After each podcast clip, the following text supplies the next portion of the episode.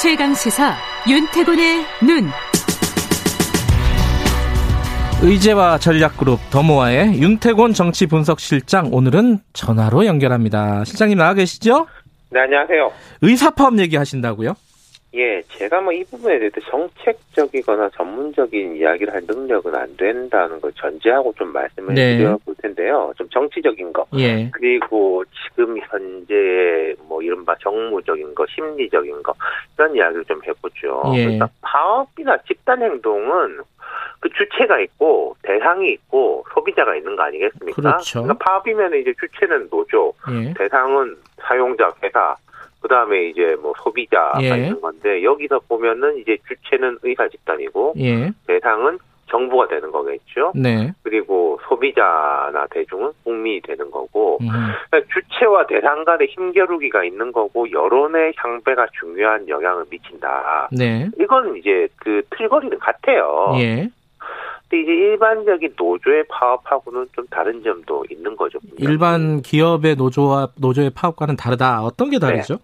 공공성. 공공성. 음. 그러니까 지금은 의사들이나 정부나 네. 다 공공성을 강조하고 있잖아요. 네. 의사들도 이제 정부 정책으로 인해가 결국 문제가 많이 발생하고 공공성이 저해될 것이기 때문에 우리는 파업을 한다. 음. 이런 주장인 것이고 정부는 이 정책에 대해서는 국민적 합의가 이미 이루어진 것이다. 네. 라고 해서 물러서지 않았었어요. 네. 그런데 여기서 특수성이 하나 더 생겼죠.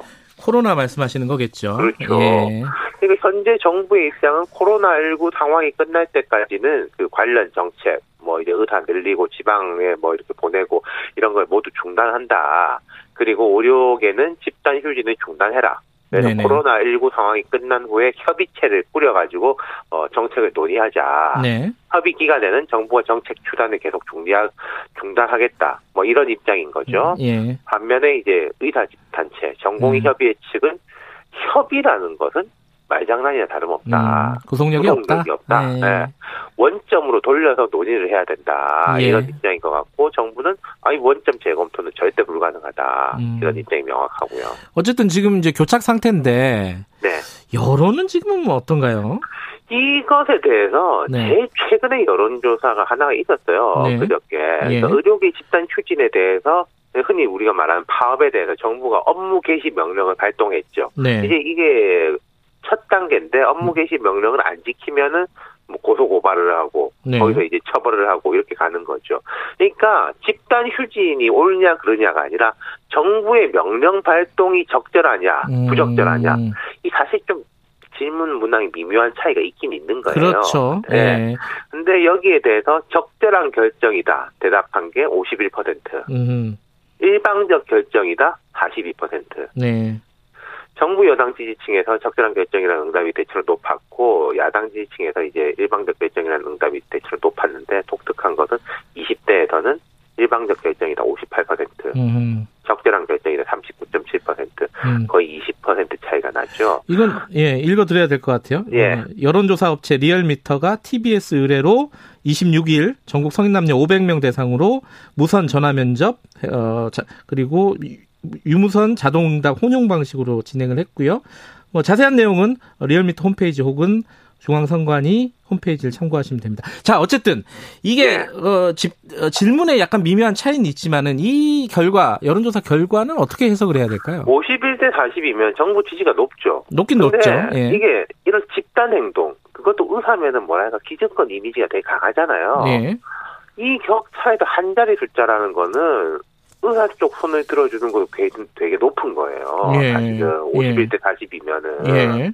그러니까 이게 몇 가지 이유를 꼽아볼 수 있을 텐데 이제 정부에 대한 지지가 높은 것은 이, 이 시국에 웬 집단 행동이냐. 예, 예. 뭐 의사들은 그래도 살만하지 않냐. 예. 이건 이 질문이 보면은 정부 정책이 옳냐 그러냐가 아니에요. 음. 그렇기 때문에 잔량이 높은 건 이런 거지 되고 정부의 비판적인 쪽은 이런 것 같습니다. 제가 볼 때 예. 코로나19 국면을 거치면서 우리 의료진 의사들에 대한 신뢰도하고 만족도가 상당히 높아졌어요. 네. 특히 외국과 비교해서 볼 때 이 코로나19를 통해서 우리가 상대평가를 많이 하게 됐거든요. 네. 뭐 유럽이라든지 이런 쪽에 맞춰볼 때 예. 한국 의료진의 뭐 속된 말로 가성비 음. 효율성, 능력, 우리가 지불하는 의료비, 우리 병원 가면 사실 싸지 않습니까? 예. 일반 병원 갈 때는. 그런 것에 대해서 이제 만족도가 높아졌다. 음. 그리고 20대가 특히 정부의 비판적인 건 딱 짚히는 거 하나 있죠. 음. 도지사 등 광역단체장, 시민단체 등의 공공의대 입학생 추천권 논란. 음. 이거 이제 반발이 엄청 컸고 정부도 물러서고 있는 대목이지 않습니까? 예. 그리고 그 지금 말씀하시는 걸 들어보면은 의사들도 여론에서 어느 정도 좀 버틸 수 있는 여지가 있는 것 같다 이렇게 볼 수도 있는 건가요? 근데 예. 굉장히 말할 때 예. 시간이 지날수록 어려워질 겁니다. 왜 그렇죠 그거는? 네, 지금 전공의들 쉽게 말해서 레지던트들이 집단 행동의 동력이죠. 네. 지금 이제 의료 현장에선 별 문제가 없다라고 이야기하고 있습니다만은 현실상 그럴 수도 있을 거예요. 네.